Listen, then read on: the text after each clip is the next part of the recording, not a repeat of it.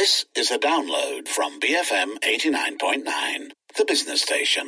By the book on BFM 89.9. Hello, you're listening to By the Book with Sharmila Ganesan, and with me, as always, my fellow traveler through books, Lee Chui Lin. Hello. So this week is our book club episode. So as always, we have a um, a third person joining us to discuss a book together, and we have with us the editor of Macaranga, Wong Siew Lyn. Thank you for being with us today. You're welcome. Very, very happy to be here. And let's start with the book that you suggested, right? So it is My Family and Other Animals by Gerald Durrell. Um, and Siew Lyn, while there's some obvious through lines as to why you might have picked this book, I'm very curious to hear um, what made you choose it for us to discuss today. Well, it's one of my favorite books, really, um, and it's written by a naturalist, and it's it's autobiographical, and yet it's not strictly autobiographical, although it's got elements of that. Uh, it's also a natural history book, uh, and it really. Um, you know, it, it, it's it's a fantastic writing. I think we were talking about this before the show, right? Like how what a wonderful writer he really is, and it just brings you joy. It sparks joy. Joy is absolutely right. Um, I couldn't think of a better book to spend some time with during this point in time. I feel as if uh, we've had a couple of, well, uh, reads, whether because of interviews or because of book clubs, um, in recent months where they fitted the lockdown theme for all the wrong reasons, right? Where it's because like it, it captured how trapped we feel or it somehow, you know, measured up to the darkness of the time. And this is really the opposite of that. I, I felt that the book was, um, and I told this to Sharmila off air, I felt like it was a holiday for my mind. You know, when I was reading it, I was just immersed in the, the olive groves and the waters of Corfu and also the sheer eccentricity of the Durrell family. And I just, I, I tremendously enjoyed the book, Siew Thank you so much for recommending it. So the story of the book, of course, is about Durrell's childhood with his family right after they've moved to Corfu. And Gerald is, um, you know, he grew up to be a famed naturalist, but he was basically mad about animals from very young, uh, particularly, uh, I think later what came to be known as the ugly animals, the ones that few people found cute or interesting. And that, in, I think that is a sort of very fun idiosyncrasy to read about because then it comes into play in his interactions with his family. So it's a few things at once. It's definitely a book about nature, but it's also a book about family and about community and travel. So there are many things happening at once. And I think that's partly why it has this, it has this air of a book that isn't really a, type of book that isn't really written anymore, a very particularly English sensibility of seeing the world. That's right. He, so he goes back to the time that he was in uh, Corfu, which is in uh, Greece, and that was in 1935. So the family spent four years there, and he was aged 10. Uh, so he was there from the age of 10 to uh, the age of 14. And we know what happened very soon after 1930, 1939, uh, which is World War II, you know. So it's kind of like that idyllic period. Uh, and, and also, you know, you couldn't have chosen a, a, sort of better place to escape from the dreary winters of, of, of Britain, which he describes in great detail and makes sure he makes it as glum as possible. Talk about being trapped, talk about being grey. Uh, and then you go out, he goes out to this amazing openness of this island, which uh, for him is is is really, you know, Chui Lin, you use the word um, like a holiday.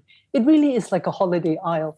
Uh, and at the end of every single episode, he kind of ends with a kind of like, you know, the, the day comes to an end and there's a little bit of sadness in there. But then the next day, it's it's like waking up again and then, you know, embracing the, the, the next day again, which is which is really wonderful. I love that you mentioned that partly because I felt that the whole book had that ebb and flow. Um, because he mentions right at the start that Corfu is filled with its own timing. Um, things happen on Corfu that don't seem to be able to happen anywhere else. And uh, the book is populated with those kinds of anecdotes, either through personal experience or through people who have lived on the island longer saying, Oh, did you hear about the time the circus came in? Did you hear about the time there was an opera? You know, all these things. But also the days coming to an end, I think, is exactly right. You know, you have this feeling of a boy going out on adventures on a daily basis, waiting for the sun to rise so that he can go out and catch butterflies and toads, and then waiting for the sun to set so that he can watch geckos and you know Scorpions. mantids. Exactly, um, but also of the seasons. So I think the whole book has this ebb and flow and push and pull, not just of um, days slipping into nights, uh, but also of seasons, because he writes about what it's like in high summer. He writes about what it's like in spring and winter. I think what's interesting is that while you have that sense of time passing with the seasons and with weather and with events happening, on the other hand, there's a real comfort in this family that you've been introduced to that just seems to stay the same throughout the course of the book, but in the best of ways. They start feeling like your family, you know? There's the outdoorsy, stern, but loving brother. There's the dramatic brother who, um, you know, is also a writer and a poet and, and, you know, is constantly going on about art. The mother who's just, who sounds like the loveliest person who puts up with all of the family idiosyncrasies. Margot, the sister, um, who's, again, one of those, in some ways, a fairly typical English girl at that time, but in other ways, also sort of, she puts up with a lot from the younger brother in a way that I think many other girls might not. Um, and I think there's a real joy in having the anchor of this family uh, amidst all of the newness in Corfu, um, learning about new people, um, just traveling around the island with Jerry. Um, I don't know, the push and pull of those two things, the new things with the familiarity of the family, because you're seeing it through his eyes. I really love that. I think the magic here really is. I mean, it's in the title. It's my family and other animals, and so the characterization, as as, as you mentioned, is absolutely stunning. Um, and, and, and, and, and what uh, Lin mentioned as well, you know, the island itself is a character that is, is also absolutely amazing. Uh, it's, it's like a long holiday that you don't want to end. It's idyllic. There's no tensions. sun kissed. It's this quintessential Mediterranean island. All that really comes through. And then, of course, you have the animals, you know, and um, he, he did mention, uh, I think, uh, at the beginning that the world of Greece is a looking glass world uh, he quotes from uh, Alice Through the Looking Glass. So for him, it really is, yes, the, the, the, family sort of anchors him. But as we learn about all these, you know, quirks that a family has, we also learn about uh, the animals that live there. And they really are, the, the use of language is, is really amazing. He creates a world where humans sort of merge into animals, that sort of merge into the island, merge into the weather, and then merge back into animals, and it's all really one. And that that really is an amazing worldview of a naturalist. Uh, and for them, it isn't that humans are separate from nature. Humans are very much part of nature. Humans are very much part of animals.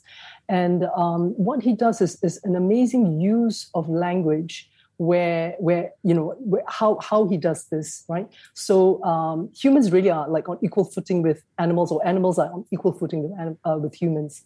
Uh, so for example a female lacewing fly um, flew off in the midst of green gauze wings. Uh, his sister margot trails yards of muslin and scent. So you can see you know the metaphor is like so similar. And then he moves from earwigs the next paragraph is he's talking about plump peasant girls and and you know it's just it's just absolutely seamless in that same vein, sometimes I had to remind myself that Roger is not a person, um, Same. because yeah. Same. So um, you know the person. Oh, I, I, there I did it. Um, so the his companion I think, um, through most of the adventures, most consistently, the one who's always with him as he goes around collecting more for his menagerie at home is his dog, Roger.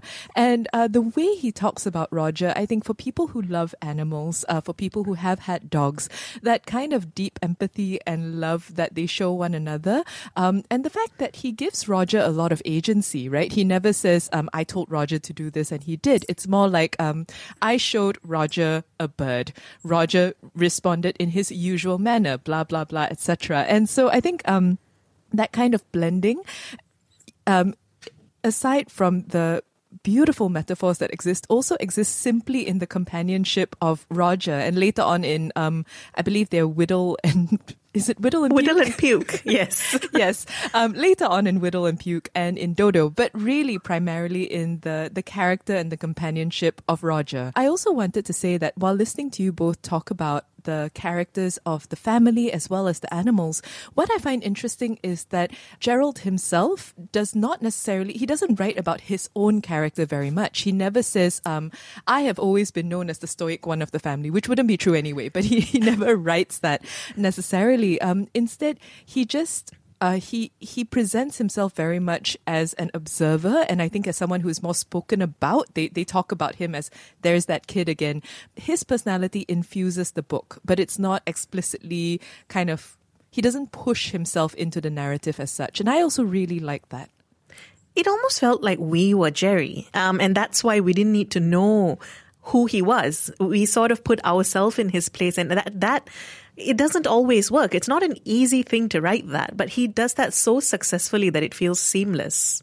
I really felt the natural history part of his world really come through in the way that he he, he does that. So it's it's in his descriptions, it's in his writing, and how it's very sens- sensory. Is that the word for it? So you don't you don't only like you know you, you can picture it because of the description. So it's very very highly visual very very descriptive. So you can picture stuff that ha- that's happening in front of him but you can also almost see color. He uses a lot of color. He describes sound. He describes smell taste so what you, you get, what he what you get is his world, as exactly what you guys were saying. It's very very immersive, and that is the world to him. You know, uh, you, you, talked about uh, and ugly animals at one stage, right? So it's not always the big animals, but the little ones. But it's so immersive, and the worlds are absolutely enormous. Little worlds in in in in the uh, between stones are actually enormous, entire, full, complete worlds in themselves. And that's how he uses language so beautifully. I think that's that's really how a real naturalist sees the world, and we see it through his descriptions. We don't need anyone saying. So he's he's always the one that that boy, you know, he's always getting into trouble. You know, with that family is like, oh, what's he up to again? You know, oh, that you know, he's you know, he should be sent off. He needs tutors and all that sort of thing. You know, but but it's it's the the way he looks at the world and how he presents it. I think that is uh, a real win doing. It is our monthly book club episode, and today we are discussing Gerald Durrell's My Family and Other Animals. Uh, it's a book that was written in 1956, but um, as you can hear from our enthusiasm, still definitely worth reading. Let us know do you like reading uh, these sorts of books set in uh, nature about animals? Send us some suggestions. You can WhatsApp us 018 789 tweet us at BFM Radio, or write to us at buythebook at bfm.my. Coming up, we'll continue continue our discussion of the book. This is by the book, BFM 89.9. Brainy, fancy material. BFM 89.9. Welcome back. You're listening to By the Book with Sharmila and Lin. And today for our monthly book club episode, we are joined by Macaranga's editor, Wong Siew Lyn, and together we're discussing Gerald Durrell's My Family and Other Animals. So before the break, we talked a lot about the um, the language and how it sort of really brings to life the various facets of the book. Right? I said this earlier, and I wanted to get back to that a little bit. I constantly felt a sense of longing for more books like this because it strikes me that we don't get people writing this way anymore. And um, I was wondering whether that was just something that I felt or that came through to you guys as well. I think it's a very particular product right, of a certain time because um, ultimately there was a period, uh, particularly I think when um, steamships started carrying people across the sea quicker, when people could fly, when people basically when transportation became more of a thing, and yet not one that was always accessible to every single person. And so you had um, the sort of middle class, upper class British writers talking about traveling in a very particular way. And so I think um, the the travelogue book of that type, at least, is definitely the product of a certain generation. Partly because now um, travel so accessible. So it's really changed. Um, I do think, though, that what sets Durrell's book apart from the others is the openness with which he throws himself into Corfu um, and the lack of. Um, I say Britishness because that, like I said, it's really a product of a certain generation from a certain country. And I don't think necessarily that he approached it the way other writers have done, you know, with the whole, um, we're coming here to bring forth civilization, take our books, you know, enjoy our way of life. Instead, it's more, uh, I will drink your wine. I will learn to speak Greek. My mom will not, but I will. and, you know, um, and, and I will learn your songs and I will sit with you in the fields. And so I think maybe what sets the book apart in that sense and the reason why there's that longing is because in that regard, I feel it is quite unique. I think they, they are very uh, cosmopolitan. I think that's the thing that, that comes through at the time that maybe being cosmopolitan wasn't the thing to be uh, when, you, when you went to a different country and lived there. There's a certain kind of like uh, distance, I think, that does come through in the shape of the other characters, whereas uh, Jerry is a little bit different from everyone else because, you know, as you said, Lin, he embraces everyone uh, you know, he sings love songs with uh, Agathi. I'm not sure if that's how you pronounce it, right? And and the way he describes her, right? Uh, I just love it. This is this is again his writing. So he says she is like a great black toad. But of course, for him, a, a great black toad is, is a thing of, you know, it's, it's um, an amazing thing, thing yes. of beauty, right?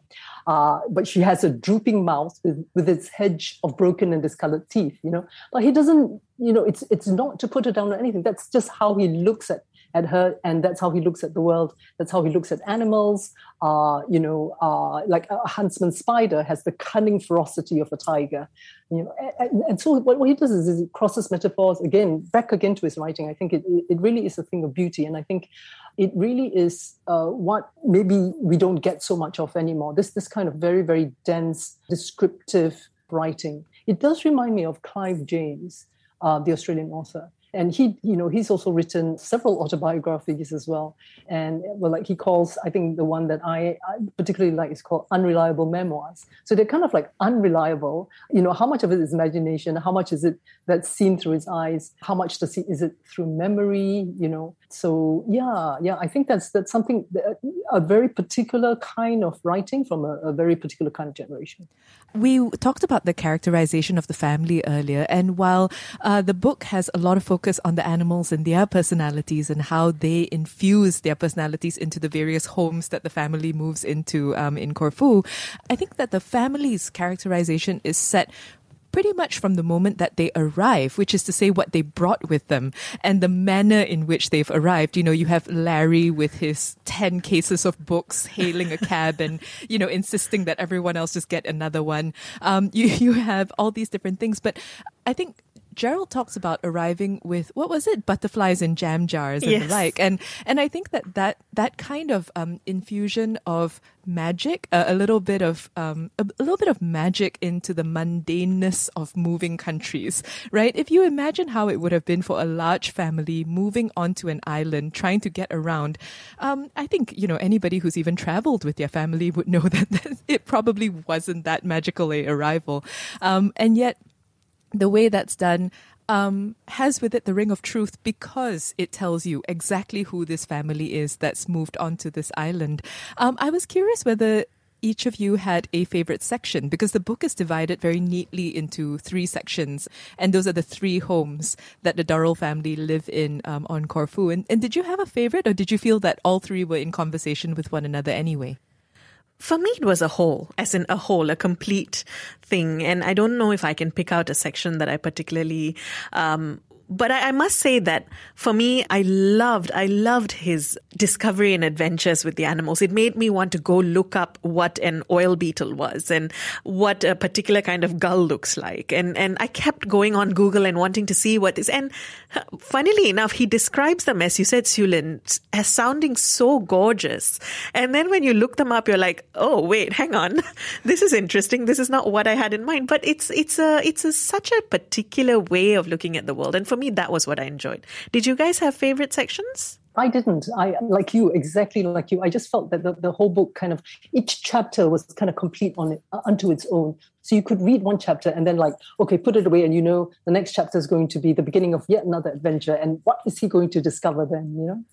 Yeah, it's the same. I only ask because the book is set so clearly into three, and and because I feel that um, he took so much pains to describe the the house, each house, right, each villa, whether it was the pink, whether it was the white, whether it was the green. You know, there is this huge emphasis on we came in. This is the layout. Um, this is the this is where my brother almost burned to death. You know, there, are all these stories built in. Um, that each section feels, um, like you say, Siew Lyn, like a building of an adventure, like a new day, but also in many ways uh, like a distinct thing. Because not only does the house have its personality, but the grounds and the gardens that you know he's going to go off and and know very intimately. Um, I liked the structure partly because it felt like a constant renewal.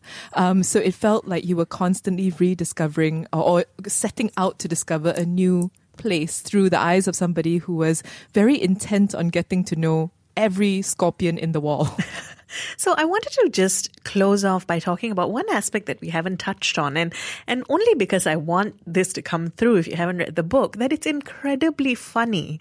I found myself cackling out loud at so many parts and um it's it's a combination of a few things, right? It's it's a sort of very familiar humor. If you have a big family, or if you have relatives, or even neighbors who all have their idiosyncrasies, and then you put them all together in this space, the kinds of things that happen. So they sound like they would actually happen in someone's real life. So you recognize the humor in the situation, but he writes them so cleverly uh, that you can see the build up to something a, a, dinner party just going hopelessly awry or yes or a, a sibling almost catching on fire and the aftermath of that but I found myself laughing so hard, and that's particularly why I loved reading this at this time. I think it's the way he throws words. Again, I keep coming back to the writing because I think I'm absolutely enamored of the writing, and you know the the unexpected. Uh, you you don't throw words together. It's just like this is not a straight uh, autobiography. It's not a natural history book. It's not a memoir. It's a combination. He basically takes any sort of boundary uh, and then throws them out the window. You know, and so w- when we learned to write, we was always like, "Don't mix your metaphors. Don't mix your metaphors." right?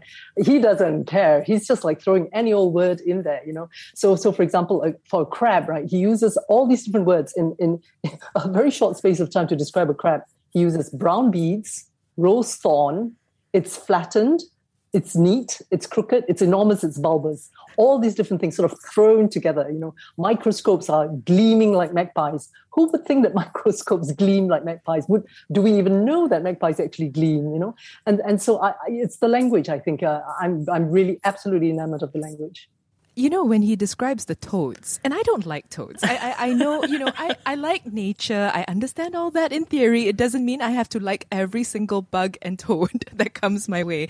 And um, I, I'm not a fan of toads. But when he writes about those horrible old toads that he finds that he just loves so much, I think that it, it's all in there, right? Everything that we're talking about, this descriptive nature, the, the charm, the humor.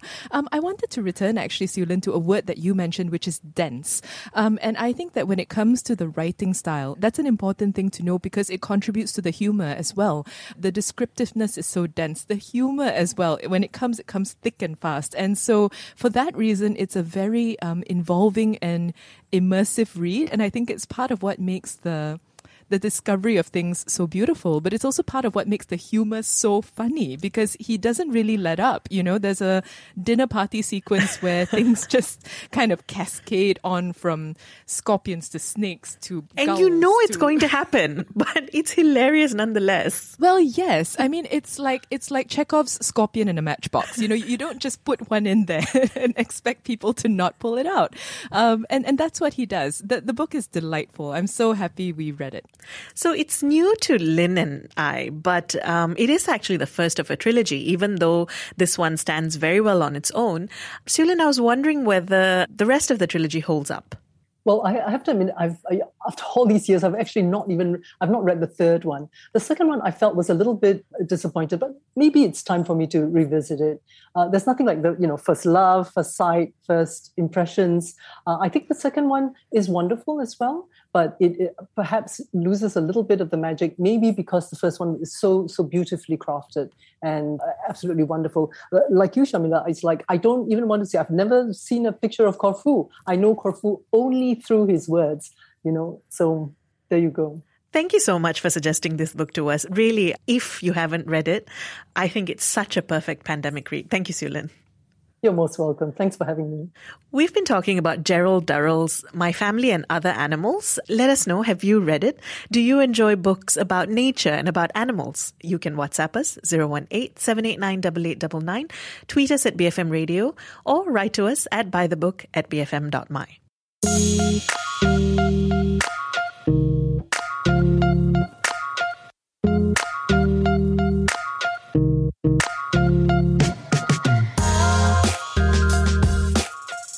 brings us to footnotes. And just to jump off of our discussion about My Family and Other Animals by Gerald Durrell, we thought we'd talk about reading books from a different time and how certain things might not translate so well and what sort of shift in mindset you might need to make to be able to read them. So this is something that we've actually talked about in the past, right? Uh, whenever, so for example, uh, to take it all the way back to something like Shakespeare, um, you know, it, I think that for modern readers, there are a lot of barriers to reading things um, whether it's because of language. Earlier, we spoke about the denseness of Durrell's style, and that's actually, again, quite specific. You know, nowadays, um, this sort of writing is associated only with truly literary authors. But back in the day, um, that's how people wrote, you know? And so I think whether it's language being a barrier or sometimes um, ways of life, cultural practices, um, you know, that's quite another thing because it is a book that is set like we've said, um, in the 1930s. It was written in the 1950s, and with it comes a lot of 1950s attitudes, uh, whether that's casual references to um, to race that I think nowadays people probably wouldn't make, um, or whether it's even in the way that he explores nature, right? That um, nowadays, again, I'm not sure we would encourage in the same way. Yes, and and I think that you kind of need to know the context of when the book was written when you go in because there are certain phrases or ways of describing uh, things that completely wouldn't be politically sure. correct or even acceptable today. Um, and again, to remember that this was written in the 30s when using those kinds of descriptor, descriptors um, were not just acceptable but perfectly commonplace. Uh, so it's it's part of it is like not allowing it to pull you out of the book, not allow you not allowing you to form a moral judgment of the person and sort of deciding, well, I don't know if I like the story because that wouldn't be fair. There's so much to love about a book like this that I feel like having that context is important. Um, and the other thing, of course, is um, you talked about how he interacts with nature. That actually was the thing for me that required a little bit more of a this was a different time. This isn't how we think about this now because certain things that uh, young Jerry does in his um, in this sort of love letter to nature, things like taking young animals away from their mothers, or even things like touching animals in nature, which is really something we talk about not doing anymore. Um, those took a little bit of adjustment for me. So I was thinking about how children nowadays would learn about nature, right? Um, and a lot of it now, as you say, would focus on don't don't touch, you know, uh, look but don't touch, observe but don't interfere, right? And so there is all that. But of course, the knowledge that we have about these animals came from people who interfered. It came from people who did take a net and fish things out of ponds and, you know, go home, uh, went home, prepared them, looked at them under uh, microscopes. And he does this consistently, right? Because there are two magpies, for example, that are part of the family's life. And he took them from their nest. Yes. Um, you know, that He also took- he also took an owl from its nest. Yes, he did. Yeah. Um, but in the case of the magpies, he literally left two. He took 2 Mm-hmm. and left two because he was like, that's fair for the mom. And, you know, I think um, with, with things like that, again, as I was reading it, like you said, there is the threat. Um, and it's, it's actually a very, uh, loose threat, not an intense one, because the book is so, so fun that it would take a lot to drag you out of it. But there was a moment where I thought to myself, oh, oh, Jerry, I don't know, put those birds back. But on the flip side, what I kept thinking about was how so he only has one real source of knowledge on the island. He has a series of um, ineffectual tutors, basically. But the person that he keeps going back to who participates in this nature loving with him is Theodore, the person who's sort of a scientist friend and, and who has the microscopes and so on. And I kept thinking about how nowadays, if a kid went out to a park or, went to a forest and, and looked through things, brought something or took a photo of something, they could come back and just Google search. They'd be able to find everything they needed to know about about the beetle, about the owl, about whatever it is. Um, but a child in the 30s needed to rely on a friend's once weekly ride out to his home in order to get information, and there would have been no other way for a budding naturalist to see how an insect laid its eggs or to to witness the the circle of life for many of these animals. But again product of its time and you really have to remember that. So the other place in which this sort of niggled at me a little bit, right? Like like pulled at the part of me that's that's from today, um, was his interactions with the locals, which on the one hand is delightful. Everyone is so interesting to read about, but on the other hand, I'm also thinking here's this English family that clearly has means, that has moved to this island where most people are peasants. They actually refer to them as peasants. What's the power dynamic? How much mm. of this is them truly being delighted to do what you want them to do? How much is this is them thinking, well, these people are above me and kind of have to? Again, it is being told from the point of view of a child. So, you know, a lot of these are peripheral, but it is being written by an adult man. So there's that push and pull that occasionally felt a little uncomfortable for me, but I'm very hesitant to, to, to sort of dive into that too much only because of what a great time I had reading the book. So again, I think there is a case to be made sometimes of having a healthy amount of distance from this allowing you to affect how you read. I agree. Also, because my hesitation comes from the fact that very often we see modern critics and scholars imposing modern views in, in retrospect and saying that how we think now was how they thought then. They just didn't say it. And I, I do, I, I, hesitate over that as well because he writes about the people that he interacts with and that he spends time with, with clear and open affection. Um, and I think that the amount of time he spends is also no small thing. He really does sit with people for, for hours, the conversations he talks about having, um, you know, and so because of that, I feel that there is this measure of affection and openness in the relationships that were built where to um, retroactively impose power structures upon that that we don't really know about would also unnecessarily take away um, from the pleasure of reading about his their interactions with, say, um, Spiros, and and it would be a pity. Let us know. Um, we've been talking about My Family and Other Animals by Gerald Durrell. How do you read books from another time? Do you take off your modern cap when you do? You can WhatsApp us 018-789-8899, tweet us at BFM Radio, write to us at bythebook at bfm.my.